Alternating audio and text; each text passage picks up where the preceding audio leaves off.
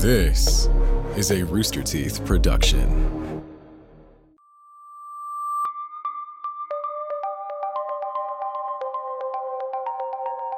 Since World War I, there have existed shortwave radio stations that send out strange communications, usually vocalized numbers. Their purpose remains unclear, though it is widely believed that governments use them to communicate with undercover spies. Today, we dive into the fact and fiction that surround the enigmatic existence of the numbers stations. This is Red Web.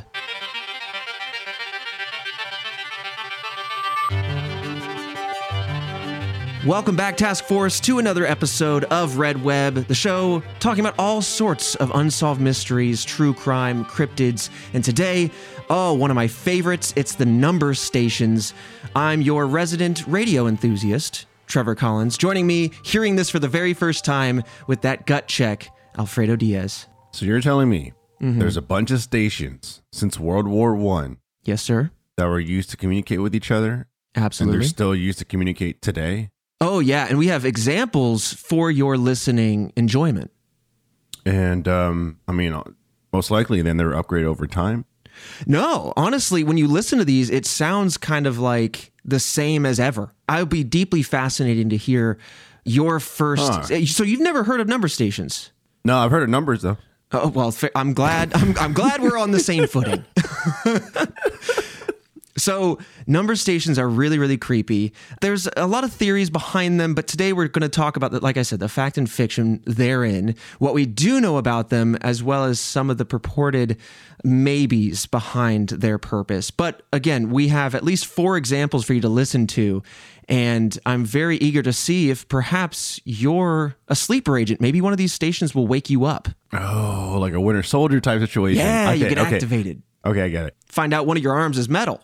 Honestly, I was gonna, I was gonna, ooh, oh, um, honestly, I was thinking, come on, it's got to be, that's real, right? You know, stations they upgrade over time, Mm-hmm, and um, they communicate with you know, uh, spies or whatnot. That's out there, Absolutely. but like older technology that they just kind of haven't upgraded and they still used.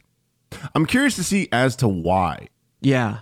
I think there's a few interesting reasons in there. Like what exactly is the technology that Mm-hmm. is like you know what we don't need to upgrade it it's perfect It's perfect. you know what i mean Right? Like, we, don't- nailed it in the Right. mid 1900s. Never change it. exactly you know add add this digital thing or Right. this um this facial whatever and like no no no it's perfect we've had it we've nailed it no one's cracked it or anything like that we're, we're solid we're good to go so that being said i'm curious also to see if it's ever been cracked or they if they care that it's been cracked like the, the fact that it's lasted that long and hasn't been changed that's the big mystery to me mm-hmm and that's Absolutely. what's, that's what's got me curious and, and then of course you- you're giving me some tangibles that i can munch on and i love Oh that yeah.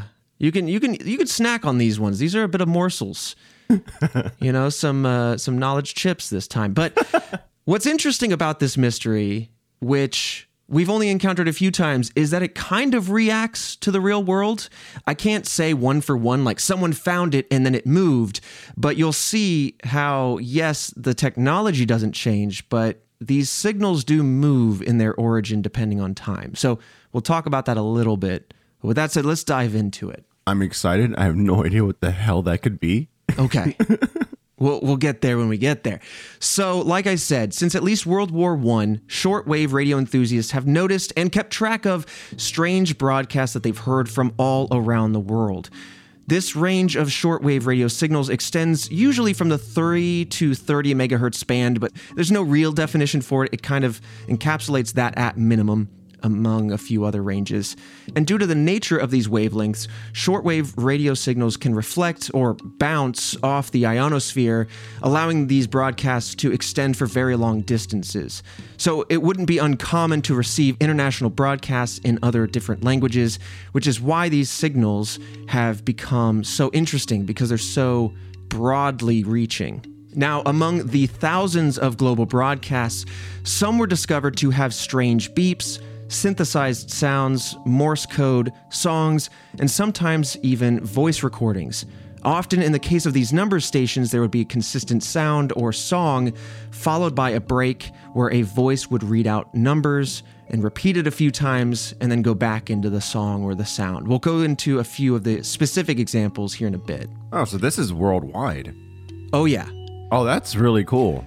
It's hard to say if their purpose is worldwide or if it is more of a local purpose that, because of the nature of these radio waves, can be heard worldwide. But either way, both are Got possible. it. But it's not like specifically like if we're grabbing bounced recordings or like messages from other countries, and you know, I was thinking, oh, is it more specific to just the United States and Mm-hmm. and then and whatnot? So that's that's pretty cool. Oh yeah, they they are definitely all over the world and in multiple different languages. And we'll we'll talk about that here in just a sec. But This is a cool mystery. It just kind of reminds me like like it feels like Lost in a way. You know what I mean? Like the t- like the TV show Lost. Like you just feel like you get like I feel like we're like we're gonna be on an island getting these weird cryptid messages from different languages uh, across the world. It's pretty oh cool. yeah. Now then the smoke monster shows up, then there's a hatch that you have to see for three seasons. But Oh, yep. no, I mean this is what I love the most about this is that it is literally in your backyard. You can tune into any one of these number stations right now. These these wavelengths are all around you. And so it's almost hidden in plain sight. And it could be mundane, the answer, or it could be some sort of just in your face espionage, but they're like, good luck, you're not going to crack this. We perfected it. Okay. I'm I'm all right. I'm baffled. Uh huh. The fact that you could just like I don't know, go grab like a, a some kind of antenna or something like Yeah. that, and, and then like actually listen to it. Yeah. So wait, is it confirmed that this was used during like like for like war purposes and spies and stuff like that? So that's the thing. Many people believe that these have to do with governments Right. and spies or just sharing information that nobody wants to be heard. But at the end of the day, only Sweden and the Czech Republic have explicitly revealed their use of number stations as an espionage tool. Every other use in every other language has yet to be confirmed or denied, and that's what leaves the air of mystery. But there have been some countries that have confirmed that they used it for espionage. Yes. Oh, mm-hmm. okay. I'll take that. That's juicy. Yeah. So, coming back to these number stations, typically they don't use their call signs. It's not like someone's jumping on pirate radio going K103, right? Right. There's no. you, you can find the frequency if you stumble around, but you, you're not going to see these things showing up on frequency lists. You're not going to see them on charts. Um, you you kind of need to just find them. Mm-hmm. And sometimes when you're listening to these stations, they can be jammed. Oftentimes, these signals can stop temporarily on purpose. Sometimes they can go on for decades. It's really hard to know. Uh, but some of these appear to operate on a schedule as well, going for weeks, making just nothing but a sound. And then suddenly, after weeks, they just say five numbers, they repeat that a few times, and then they go back to making sounds.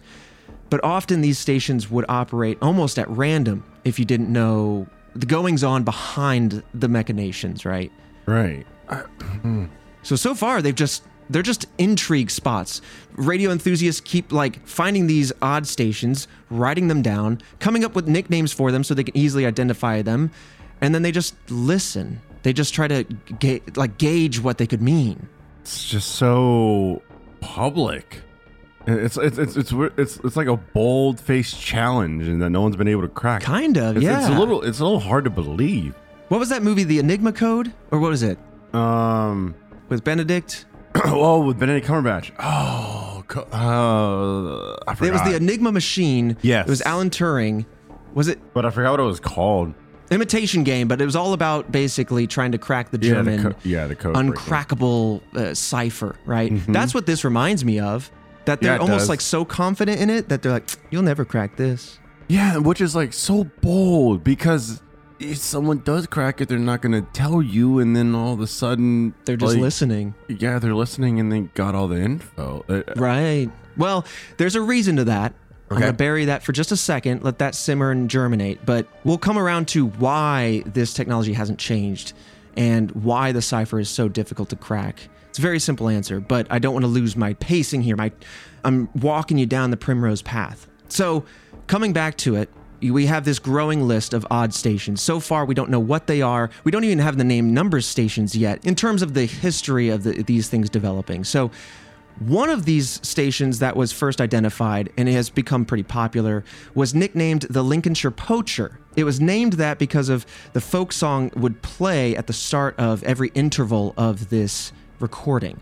I actually have uh, a bit of it for you here. I'll let you listen to it, and we'll play it also in the episode because I don't think anyone owns numbers stations. Not going to copyright us, right? But I'll let you click on that link, and you can listen to it. Okay.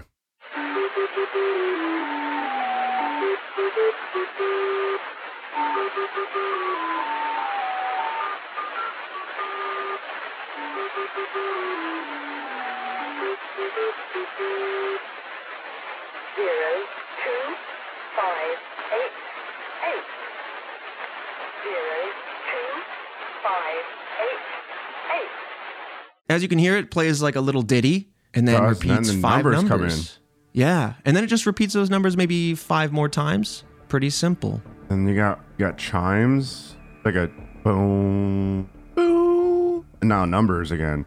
Mm-hmm. Weird. That's like lost, man. That's crazy. It is. So, of course, this caught a lot of people's attention, and it is because so many of these strange numbers repeat numbers that they then got their namesake, the, the genre numbers stations. Yeah, that makes. I, I'm. Mm, I mean, obviously, it could just be someone t- just hitting play and sending it out into the to the Right. airwaves.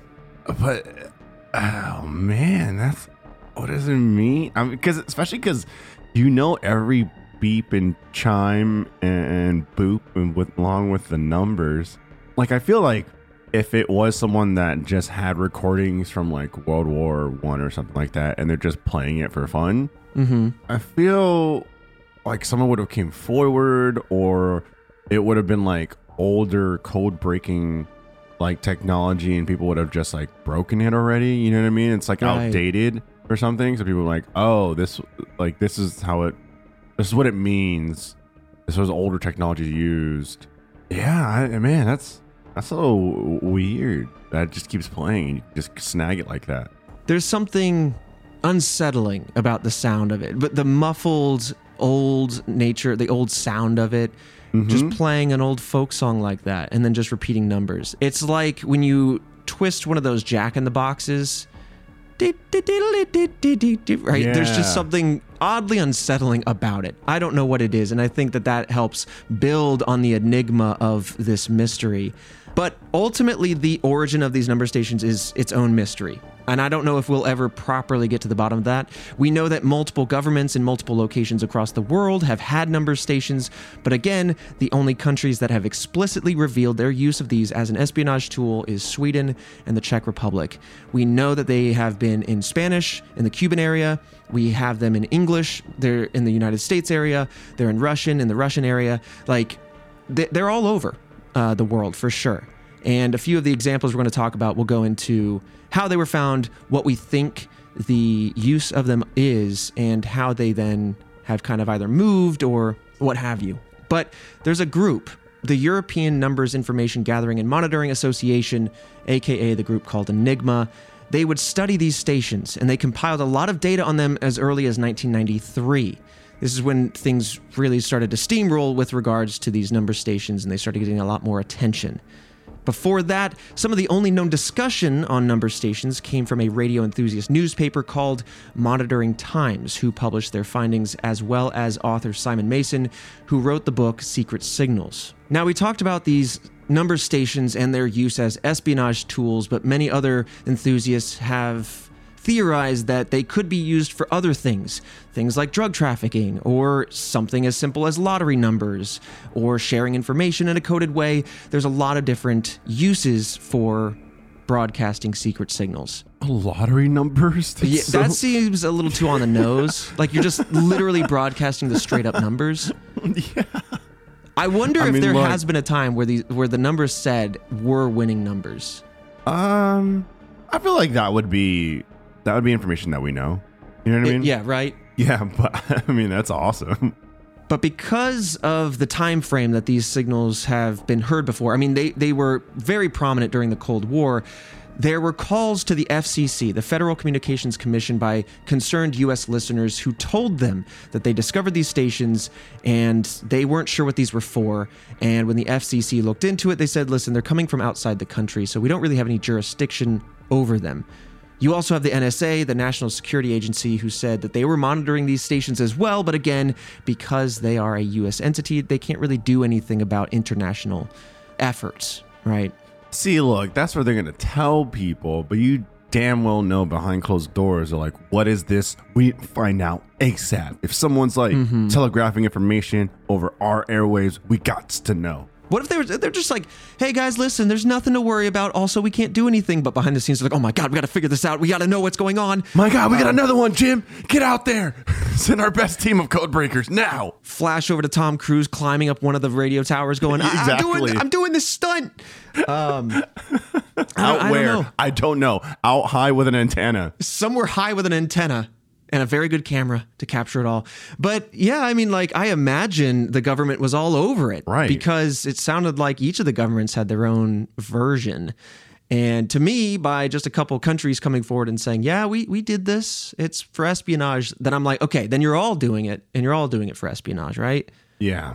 But when listening to these, and I'm going to say this word maybe three more times, radio enthusiasts noticed that during his enthusiasts is word of the day, that during historic events, certain number stations would actually become more active. For example, during an attempted coup in Moscow in 1991, there was a number station called S7C that began actively broadcasting for hours. And so you can start to put one and one together and say, well, some are active only during these events when looking back, and then they shut down after. It starts to raise some questions as to the purpose. And again, I think it comes back to sharing information in a coded way to agents across the world, right? Mm. Ah, like, is it coincidence? But then again, the timing, and then you're probably going to bring up a bunch of more like dates and times where big things have Oh, happened you know. with governments, and then it keeps, and then it procs another spike, and now my. This podcast, what it does to my brain and the Oh, yeah. conspiracies. I feel like even We're to though I open don't up your have third, fourth, tinfoil- and fifth eye. right, that's You're going to see conspiracies everywhere. I feel like I just have already a built-in tinfoil helmet. Oh, yeah, definitely. We lined your skull with uh, a nice veneer of tinfoil while you were sleeping. That makes sense. Yeah. But when it comes to, like I said, a lot of these number stations were prevalent during the Cold War, very active. In fact, there was one Cold War number station that was discovered in 1988 when a suspected spy, Johanna van Harlem, was found listening to a radio station with a female voice that was saying numbers in Czech, followed again by Morse code. He was copying this information down onto paper while listening to the channel, and amongst his belongings, he had code books. Some of these code books were actually still encased in soap bars.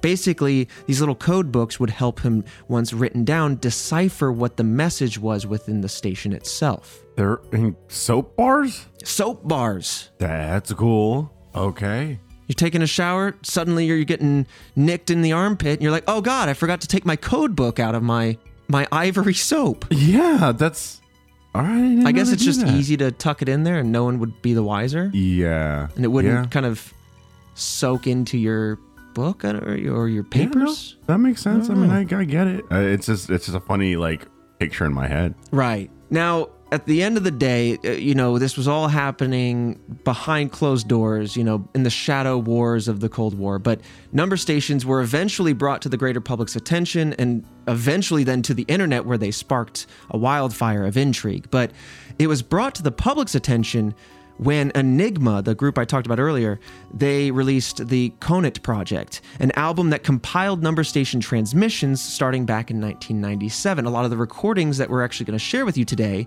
and with the task force come from the Conet Project. But if you prefer, if you want to listen to any of them live, you can still do that. Just Google up number stations live broadcasts, and there I'm sure are a plethora of websites that I can't vouch for that have broadcasts. It's true. We gotta, we gotta throw in that disclaimer. Cannot vouch for. I just I gotta do it. It's the internet. There's a there's something Yep. for everything. But the Conet project is believed to come from uh, the word konec, which means end in Czech, and I hope I'm pronouncing that properly. This word is sometimes heard at the end of these number stations, almost like you know if you and I were on a uh, a walkie-talkie and you'd be like Shh, over, right? right. It's kind of like that. Roger. Roger, Roger. Now, this is where I, I want to undig the germinated seed that is the idea of why they still use number stations. You know, we teased this earlier. Because number stations are so broadly expansive, you can listen to them almost anywhere, they become essentially untrackable. Anybody can tune into this, and it's hard to know who's doing it. So, unlike you know a physical item that you have to hand over to somebody, unlike a message that you send to someone's phone or a website that you can access or anything like that, like a Morse code signal that you send directly down the line or a phone call, all of those things can be traced, but a shortwave radio signal can be picked up anywhere. So that's one element as to why these are so popular and maintain their prevalence to this day. Ah, I mean that's true. Anyone and anything could just be. I mean, I'm sure you can generate AI to make up this stuff. You know Well, I mean? now especially for yeah, sure, exactly. I guess that's that's what helps keep it in plain sight, right? right? And the, other fact that- thing, Yeah. oh, go I ahead. thought- no, I mean just the fact that it's so like so out there, so easily accessible. Right. It's it's almost like when everyone's kind of like, "Oh, we know about Area 51." Mm-hmm. But do they Yeah, have no, aliens? I don't know. Oh, it's just so damn smart. If that's what, if that's a purpose. Mm-hmm. Now, the other layer that keeps this prevalent, because again, we joke about it, it's old tech, but why is this still so prevalent when you can crack the code and then listen in freely? Well, that's the thing that's so interesting about this, because spies would be told the exact time to tune into these broadcasts in order to get their coded messages. And then the messages themselves would be encoded with what they call one time pads. A one time pad is a code that cannot be cracked because it is a single use key.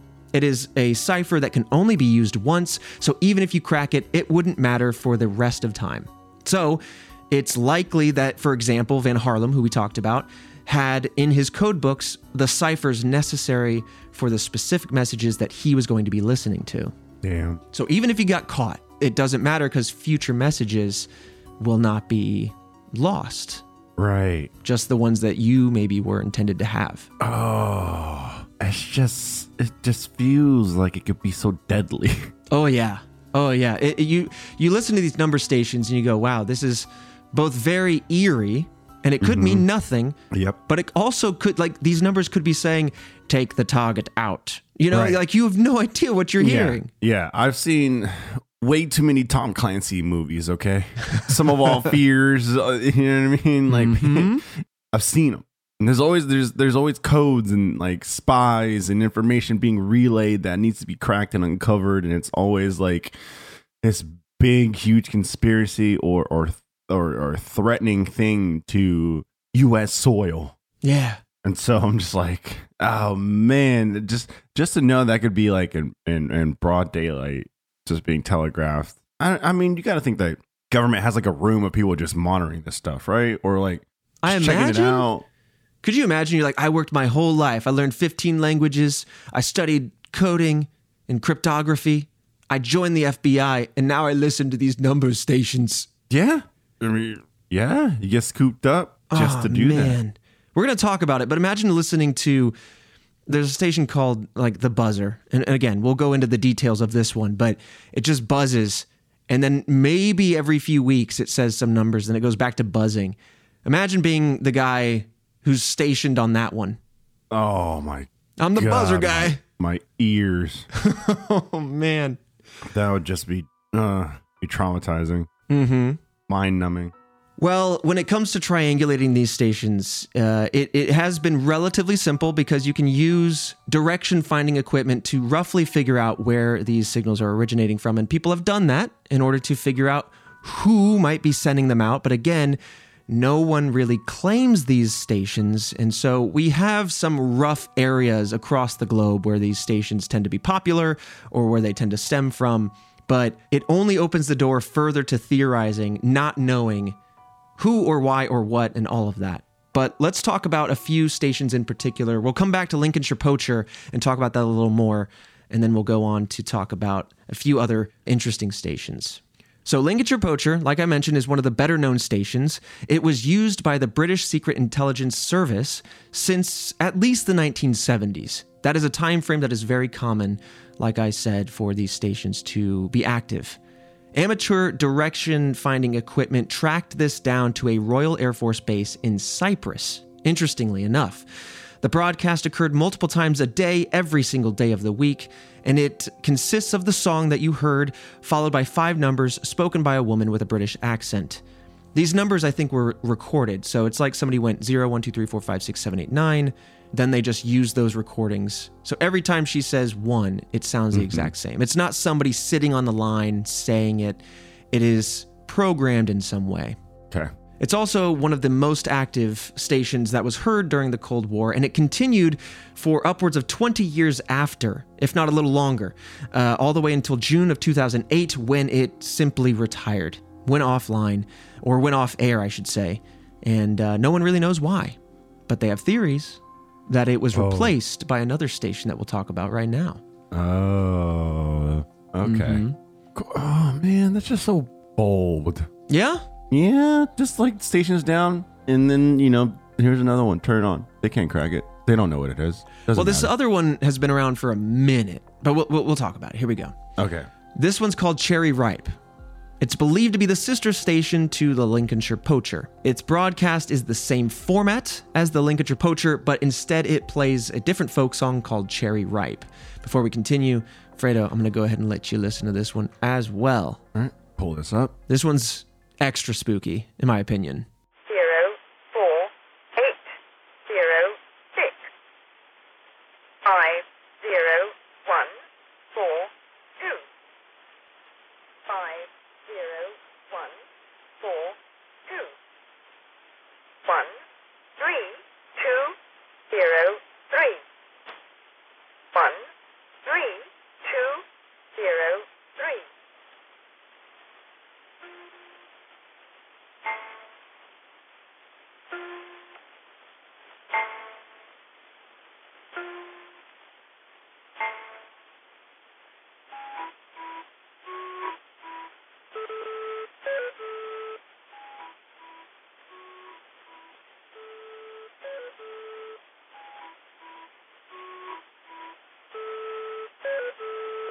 All right. So there's a woman Mm-hmm. who is relaying numbers, and then it goes to some kind of like really slow, kind of like a carnival melody. Yeah, it's like a carnival ride losing batteries.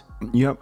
And then there's just like a slight train rail screech over Yes. the whole thing. It's it sounds like the brakes of a train, but going Yeah. constantly. yeah. It gives off real Max Headroom vibes. We talked Oh, about that does. previously. Yeah, and yeah, it- we did. the- with that digital distortion, it sounds Yes. so otherworldly. I, I don't know. Um, Yeah, the, the voice is distorted a little bit in that sense. Hmm. Now, this station was believed to be located in Guam since the 1960s, but then moved to Australia in 2009.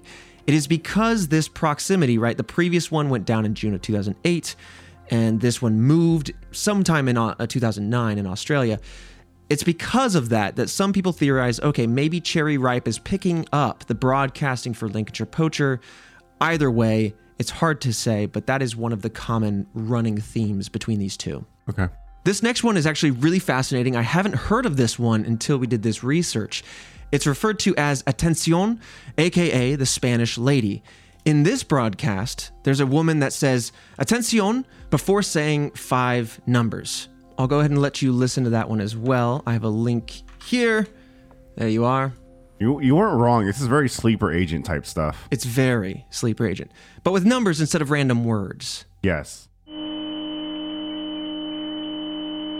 Cinco, uno, dos, cinco, uno, dos, cinco, uno, dos, cero, cero, cero. This one's much more simple. Not a lot of other things going on. Yeah, no, sounds no extra like- music. Sounds like it's over like a telecom. Um, Yeah. But it's like just simply attention and then numbers. Right. All in What Spanish. do the numbers mean? What do the numbers Trevor? mean, Mason? It feels like this one might be a synthesized voice. That is a trend with some of these. Some are spoken, some are synthesized. Either way, this one was heard also since at least the 60s. Wow. What's interesting, now this is very fascinating to me, especially given the time frame.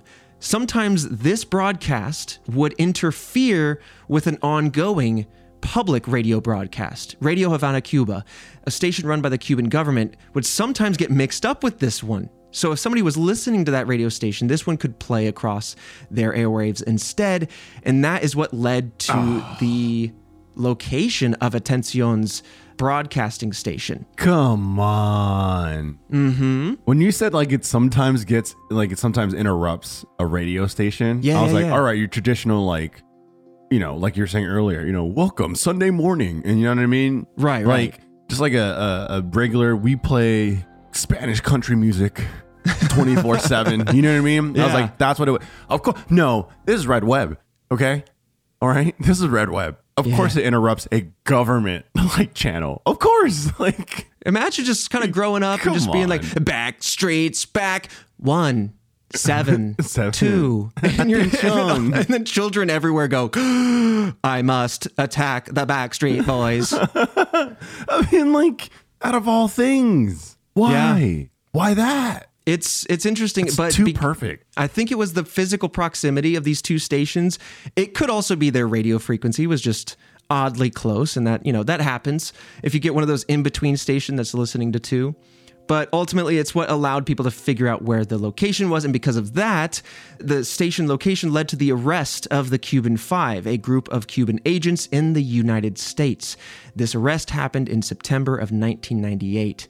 The Cuban Five actively listened to this station, which essentially, almost, if you will, confirms the idea that this was conveying information that was meant to be secretive. So wait, Hmm? this accidentally, like, took over a government radio station, Yes, a, a station run by the Cuban government right? would get mixed up with this one. It it it, it got you know obviously at that point it's public. People are asking questions, and then governments are trying to cover it. Other governments are trying to figure out what it is, etc. Mm-hmm, And this actually led to something. Well, I don't know if the location of this radio station is what led to the arrests, but it is the awareness of this station that led to it. And so, either way, yes, it getting mixed up with Radio Havana, Cuba is what brought it to the forefront, and the knowledge of this radio station is what led to the arrest of the Cuban Five.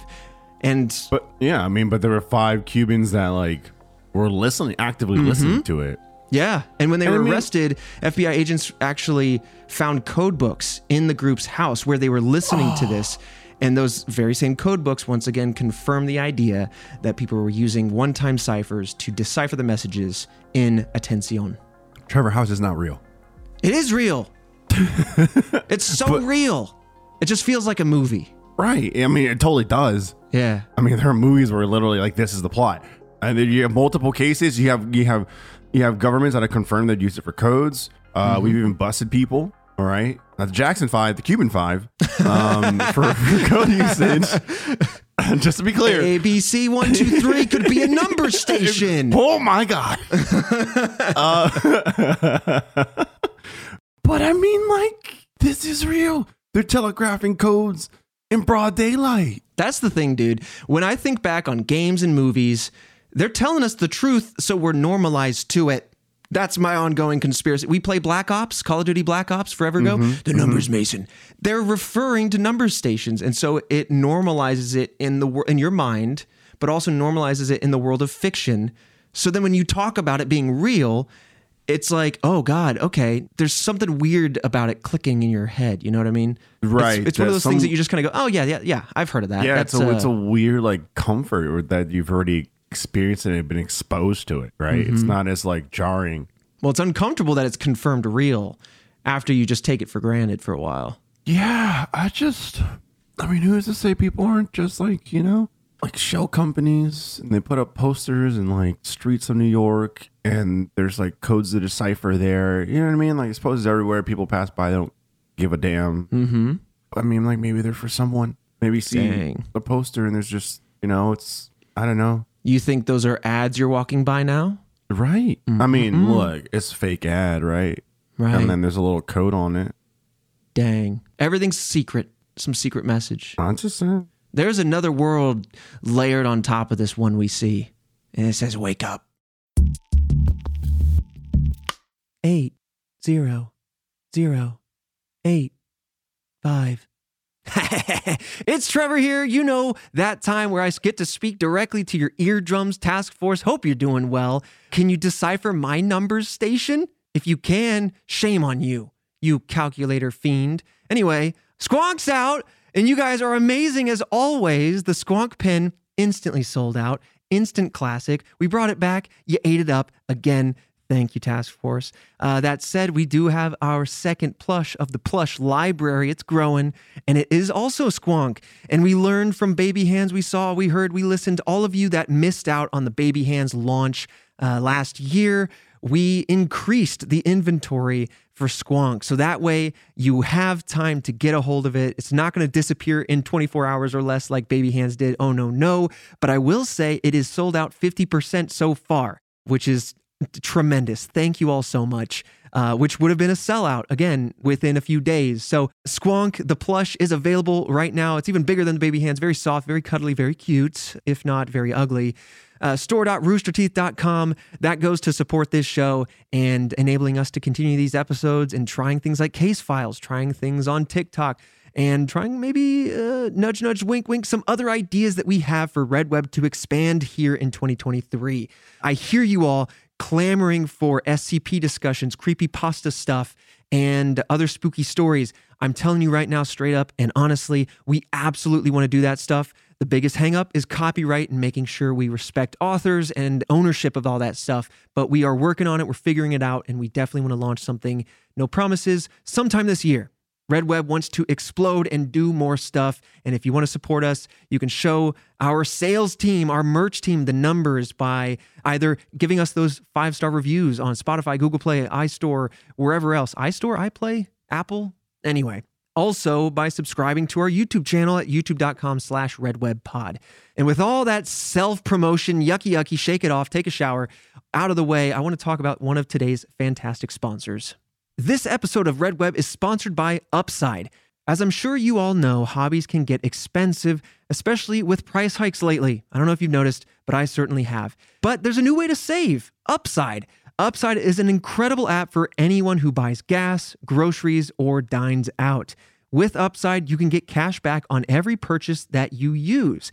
It's basically cash back for doing anything that you would normally be doing. Taking a look at this app on my phone, I've opened it up and I love the way it's laid out. I love how convenient it is to find all the places that fit within the Upside environment. Anything that you can get cash back on, like they say, from gas stations in your area to food chains. I really appreciate that one of my local favorite places is on this app. And so anytime I go, I know I can use Upside to get some juicy cash back. It's basically a discount on my favorite food. To get started, download the free Upside app. Use our promo code REDWEB. That'll let them know we sent you, and you will get an extra 25 cents back for every gallon on your first tank of gas. So be sure to load up, get another, just like a quarter off of every dollar you spend. To get started, download the free Upside app. Use our promo code REDWEB and get an extra 25 cents back on every gallon on your first tank of gas. Next, claim an offer for whatever you're buying on Upside. Then pay as usual with a credit card or a debit card. Follow the steps in the app and simply get paid. In comparison to credit card rewards or loyalty programs, you can earn three times more cash back with Upside. Download once again the free Upside app and use promo code REDWEB. Again, that'll get you an extra 25 cents for every gallon on your first tank of gas. 25 cents off of every gallon in your first tank of gas. That's good right now. In this economy, Christian? Oh, that's good right now. I love it. Again, use promo code REDWEB. That'll let them know that we sent you. Support the show, get some upside, and get that cash back. And with that said, let's dive right back into the mystery. All right, moving on to the buzzer station. I'm going to let you listen to this one before I go any further. Fredo, let me introduce you to UVB 76, aka the buzzer. The buzzer. Okay.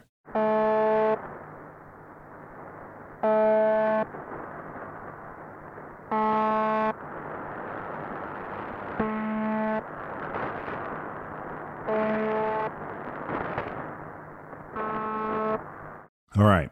It sounds like when you're talking to someone on the phone with really bad noise canceling and they're outside, so you hear the wind, Mm-hmm.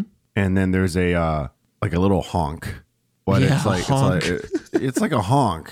Wait a minute. Is this station just broadcasting traffic? I'm just saying it's not as high pitched. Yeah. It's like it's like a like honk from like a, a car that's just giving up.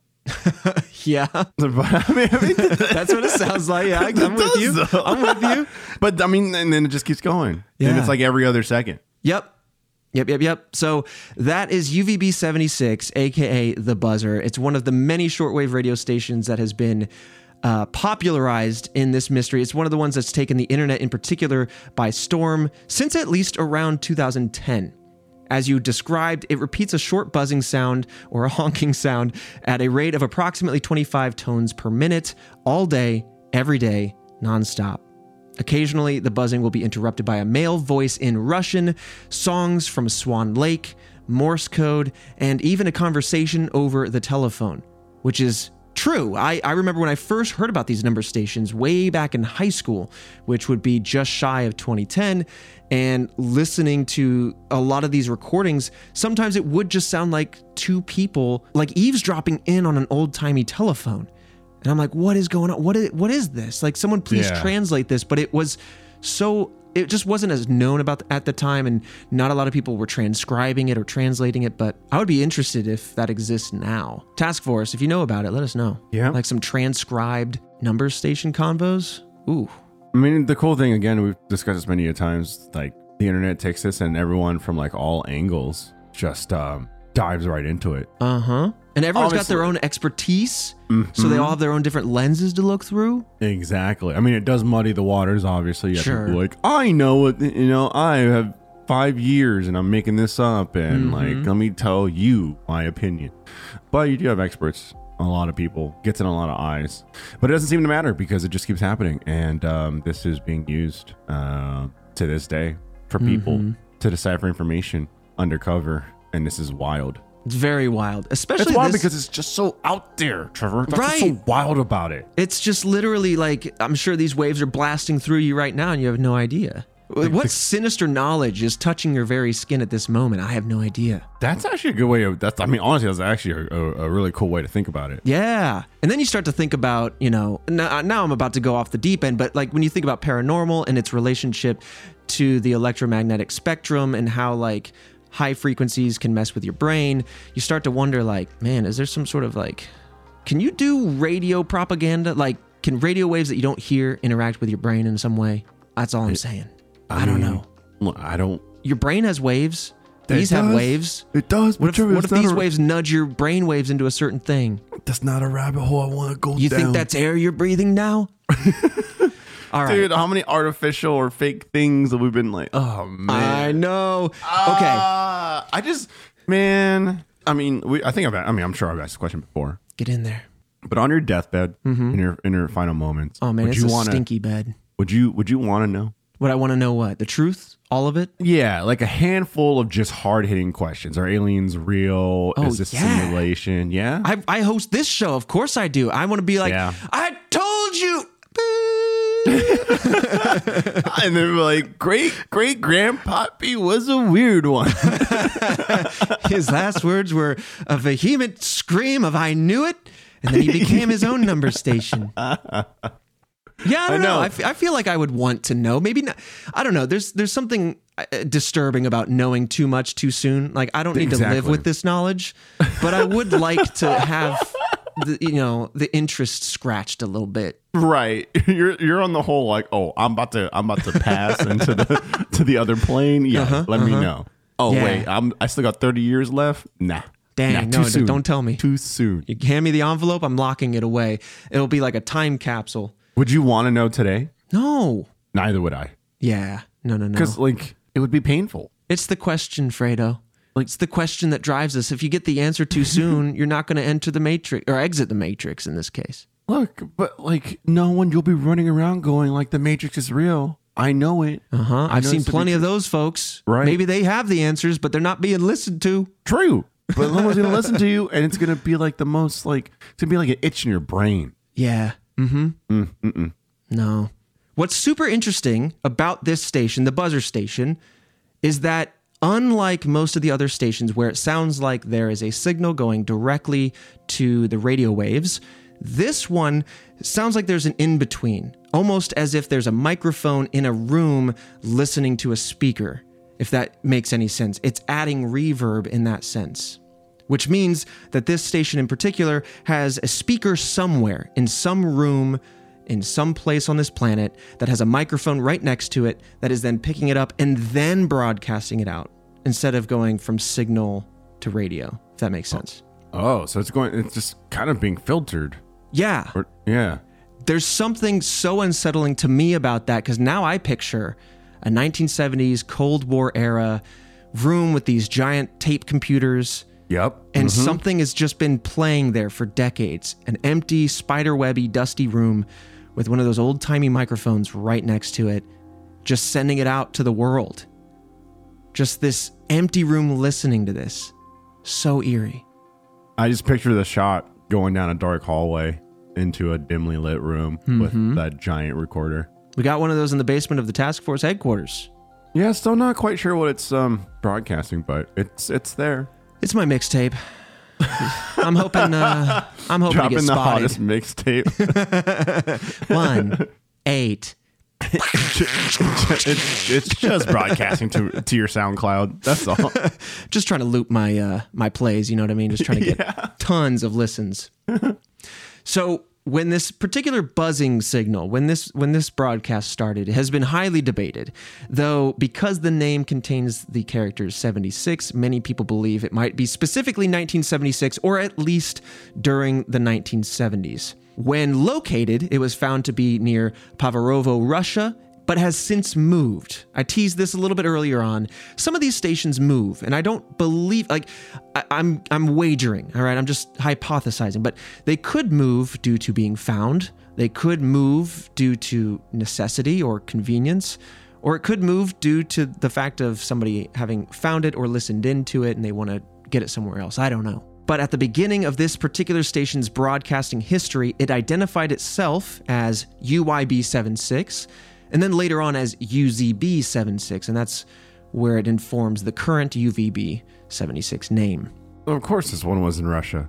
Mm-hmm. Of course, there's at least one. Most of them, to my knowledge on number stations, I believe are in Russia. When I when I first heard about this, I heard of them being Russian number stations with uh, the numbers being in Russian, literally. All right. But I'm really stoked to hear that they're all over the world. I think that makes it even more fascinating. All right, Trevor. This is look. Enough is enough. Okay, Okay. Pick up pick up the red telephone in the office. Okay, yep, got it. All right. Here it is. You know how it. You know. You know who it goes to. Oh. Tell him to put up the radio shield.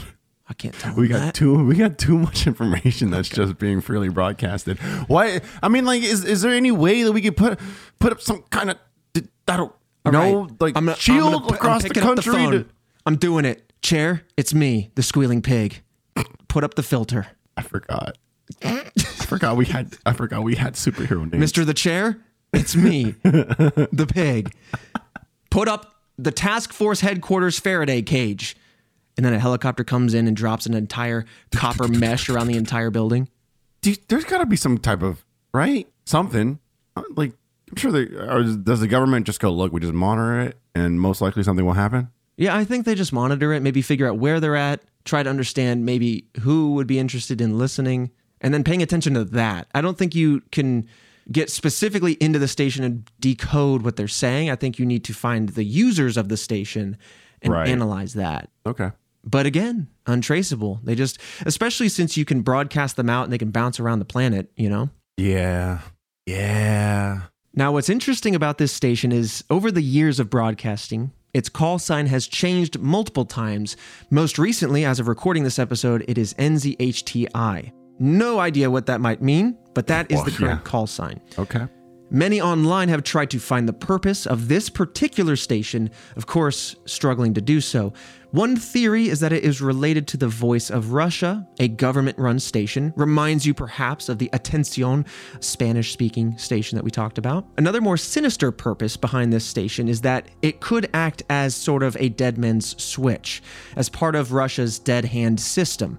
Essentially saying this could be a failsafe if this station goes down, that it automatically releases nuclear weapons at some point if these conditions are met. Very typical of your spy films or of counter espionage, basically to say, like, if somebody stops responding or if the station goes down, what have you, something happens, Yeah. right? This is interesting and morbid, but unlikely since the buzzer station has stopped in the past before and no dire consequences were met. So, at this point, it's more of an interesting thought.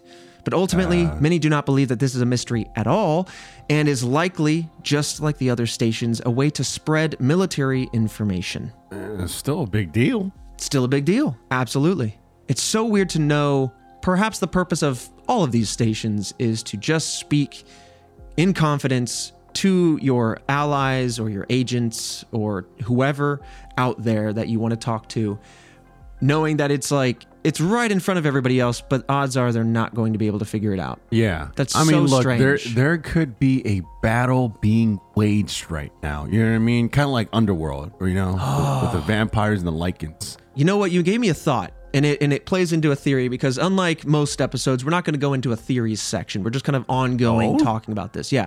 Oh, okay. Um, we'll, we'll talk about kind of the current and recent usage of these stations, and that will kind of sunset the conversation because there's not really much else to say. But what's interesting to me is what you just said. Is it possible to clone one of these stations and scramble the feed? Can you try to match the frequency?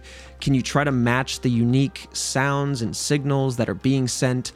Is it something where nowadays with modern technology you play this buzzing sound or these weird train rail screeching sounds and a computer can verify that as the authentic origin, right? So it goes, oh, oh you know, because like when we've been on set to film things and they use lav microphones, if they want to send that microphone to a new frequency or turn it on or off, they can make this little sound that goes beep, bleep, bleep, bleep, and just that tells the microphone what to do. And so I'm wondering Yeah, if these. ex- we have experienced that. Yeah. Yeah, I'm wondering if these weird sounds underneath the numbers are just a way to tell a computer something, or if it's just almost like computer code done in audio, if that makes sense. No, I mean, it completely does. In my mind, I like to think that there's a battle raging, a war. Oh, yeah. I mean, but yeah, who's to say like, There's a Skynet. oh no, that's bad for everyone. there's something nice about the the entire human race coming together to fight something. You know what I mean? Though, like, Oh, yeah. we're just like, hey, we got to put our our BS aside. Like, the iPhones are uprising. You know what I mean? Oh, my God. But, but like, still terrifying regardless because you know we would lose. They have access to everything. They would be able to calculate and compute and think within um, nanoseconds. And Oh, yeah. yeah, we. It's like that movie Eagle Eye. Yeah, yeah, yeah. Shia LaBeouf. Shia, Shia LaBeouf. With Um, uh, that AI that you thought was a person the whole time, right. and it's just manipulating people. That movie was better than I thought it would be. It was. It really Yeah. was. Fascinating little twist that we just spoiled. like the movie's really old. hey, check it out. Even if it's spoiled, it's still really good. But let's talk now about some of the current and recent usages of the number stations, mm-hmm. including my own personal theory that maybe this is just computer code done audio wise. But number stations, like I said, have been primarily used during the Cold War era, but there is evidence that today they are still being used. It has been reported that the US uses number stations to communicate encoded information to international spies. There is also a Cuban station, HM01, sometimes called Voce de la Chica. HM01 is not the Pokemon move cut, if you're a, a nerd like me. Mm-hmm. It's a number station that is believed to be operated by the Cuban Intelligence Directorate, or the Dirección de Inteligencia. It's impossible to know exactly who or what information is being shared from this station. HM01 is believed to be the successor of another government number station, Atencion, that we talked about earlier. In November of 2012, HM01 began using the frequencies and time slots normally associated with Attention. HM01 has been described by some as a, quote, hybrid mode station. This essentially means it broadcasts both a voice reading numbers and a digital transmission mode used by its sister station, SK01, which no longer exists. It is believed that the sounds were files being sent using a digital transmission mode called redundant digital file transfer, which only HM01 is known to use. RDFTs can be run through programs that will decode the sounds and reveal information, sometimes messages or even images, which I'm just going to be honest with myself since I just read this. This is the spot of the notes that I wanted to react live with you. I didn't know the hmm. current usage of these stations, but that right there, my ignorant brain met intelligent research from Jillian, and it's essentially saying that yes, you can listen to these audio files and get out other information such as images or messages. Love it. Yeah, I mean, it's you know, technologies that uh, obviously existed for a while. The fact that you pull images is pretty wild to me. Oh yeah, I love that. So, like, what is it? Spectrograph. We talked about those, especially in uh, the Cicada three three zero one episode. But I love running audio through Adobe Audition because you can you can see the spectrogram of the audio and if there's any visuals associated with it. It's so cool. Mm-hmm. Much like the historic number stations that we've discussed, current number stations such as HM01 still have no real clear purpose, no confirmed purpose behind them. I think that's what's honestly keeping the mystery alive because yes, we can sit here and go, yeah, sure, it's just sharing information privately in plain sight, but it's what's being shared or why or with who. Those are the real questions that really keep people interested in these stations. Yep. Now, some have theorized when it comes to HM01 in particular that this could be the result of the US and Cuba reopening their embassies in Havana and in Washington, D.C., and still needing a reason to spy. Some internet mysteries we have covered, in fact, uh, such as the Markovian parallax denigrate, unfavorable semicircle, South 32, Captain Coochie's key lime pie mystery, have all been theorized to be modern versions of number stations, essentially websites that seem to dump raw information that once you look at that is kind of confusing, there's no real purpose behind it, but it does evoke the same idea that maybe it's just a cryptic way to share information in plain sight and you need some sort of cipher. That being said, one of the biggest hangups with this theory is that because you're using the internet, you would be leaving a trace as to who the sender is, who the receiver is, and it would be kind of unlikely then if that's the environment you want your spies to be operating in. Yeah. That being said, these are all viral, well known mysteries that could be made that way so as to muddy the waters. People like you and me, Task Force, uh, go to these websites to go, ooh, ah, what's this about? And we just end up becoming distraction traffic. Yep. We're just a cog in the giant machine. That's why you gotta be careful out there. Watching what you click on, who you listen to. Quick, everyone take their Amazon and Apple listening devices. Hurry. Run over, smash it. Now, what I have to say next is very important, but first, smash that device. I don't know where you ran, but then you absolutely smashed the crap out of your listening device. Oh yeah. Oh yeah. I mean, uh, for a lot, for most people, it's not right next to them. Some people have to go and like drive home. You know what I'm saying? Right, right. Now go back to the store, pick up a new device, and continue where you left off. E- Exactly. Yeah. And now that you smashed it, the important thing to tell you, I forgot actually. So um, Hmm? I apologize. What's the important thing? I forgot. Oh, dang. dang, I'd hate to be upset. Hate, hate to be looking forward to that secret. Dang. The the be spoilers. I, I forgot the whole time. the spoiler was it was never there. yeah, it was never a secret. But you are a true dedicated task force member. And thank you uh, for smashing your device. Don't Um, smash your device. Don't really don't- don't actually do smash your device. Disclaimer: Do not smash. Smash that device. Someone's just gonna be like, "I'm the most dedicated task force member." And it's like a pile of broken, like a broken, no. like Google Home. They'll do it, man. I I saw. Uh, let's see. Krampus just came out as of the time of recording this, and a lot of people were sharing with us what they were doing while listening. It was so Yeah, it cool was to really see. awesome. Mhm. Yeah. So now we're going to get a bunch of photos on new devices from their old No, devices being no, smashed. No, no, no, no, no, no. Uh, just just blame uh, the flying wombat on that one. All right, last thoughts here before we close this one out on the number stations. It's possible, you know, we keep implying that they could be for espionage, but that is not the only tool that number stations could be used for. For example, in 2016, the North Korean number station V15 broadcast a message for the first time in 16 years. It said in Korean, quote, practice assignments and mathematic lessons under the curriculum of the Remote Educational University for Expedition members of Team Number 27. And then it said this quote, on page 459, question number 35, on page 913, question number 55, on page 135, question number 86, on page 257, question number two. And I just got immense flashbacks going all the way back to my calculus class where my teacher would give us really bespoke homework assignments. All right, everybody, turn to page 55. You're going to do one through eight. Yep. Then do word problem number one. And you're like, oh, when they give you one question, you know it's bad. You know it's a lengthy one. Meaty. Oh, I do not miss school. Yeah. Shout out to everyone that's studying hard right now. Yes, truly. You're a Uh, trooper.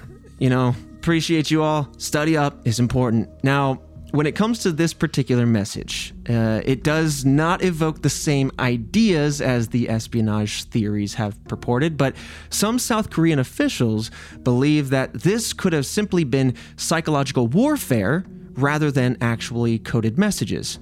In fact, it could actually also be a very interesting teacher giving an actual assignment, for all we know.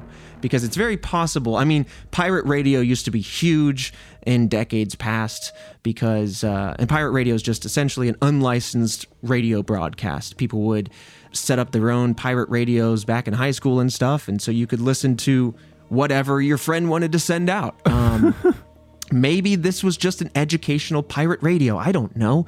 But ultimately, that has been the number stations. Again, there's no real theories because it is simply something that exists. And the main theory is that it's coded messaging, hidden in plain sight, because that stands to great reason. And many countries, or at least two in particular, have pointed out that it is, in fact, for that, at least for them. But I have always had a really deep fascination with these number stations. There are so many to talk about with such unique characteristics. Task Force, if you know a number station out there that you uh, want us to listen to or react to, feel free to send them to us on social media at RedWebPod. Uh, but Fredo, any closing thoughts on uh, on number stations since you hadn't heard of these stations before? I just, man, I, look, it's a cool mystery because it's real. Mm-hmm. In, in my mind, I'm 100% convinced it is real. Whether it was used in the past um, to do those, uh, you know, to relay messages to spies, etc., code breakers, all that kind of stuff. Um, it's it's a real thing, and it's it's I don't know. I just kept waiting for the twist of like it's a big conspiracy. No, it's real. like that's a twist of this episode. It's real. It's so strange. Like, I, I think the fact that it's real and out there is what, and, and tangible is what makes it so fascinating. So in our faces. Right. It's insulting. It's the same, like I said, as Area 51. The fact that you know about it only makes it more intriguing. Yeah. It doesn't make me turn a blind eye. It makes me stare directly into the abyss and go, tell me more. It's really cool, like the different nuances between different mysteries. You know what I'm saying? Yeah. Like I could totally see a different mystery that's a, maybe a little bit more nefarious than this. I mean, how can you get more nefarious than this? But like even more nefarious than this, or maybe um, something that's I don't know supernatural, but it has a bunch of theories. Right? This is more just like no, this is pretty much straight up what it is, which is a twist in its in itself for Yeah. an episode. Yeah. I mean, now my mind is starting to wander as like, you know, are, are is this just um man, I don't know, like are are they just controlling some huge servers of computers and data across the world b- by way of old technology? I mean, that'd be interesting. It could. You know, you're just putting inputs into a computer without a keyboard. You're just doing it via sound from somewhere far away. I don't know. Man, Task Force, this one, because again, we don't have a huge amount of theories, would love to hear if there's anything that we didn't discuss theories wise, what your thoughts, your takes on this are. Again, hit us up anywhere on social at RedWebPod, TikTok at the Red Web or email redweb at roosterteeth.com. With that said, Alfredo, as we close, there's a fun fact. I realized this after we recorded the episode, but our 123rd episode, speaking of numbers, came out on January 2nd, 2023. So 123 came out on 1 2 23. Oh, come on, man. That was our numbers game. That was that was it. That Two and a half, was three years in the making. does it. Yep, we did it. So when we sat down and conspired to make this, that was the plan. Yeah. That being said, beep beep boop beep boop beep. If you know, then you know. Goodbye.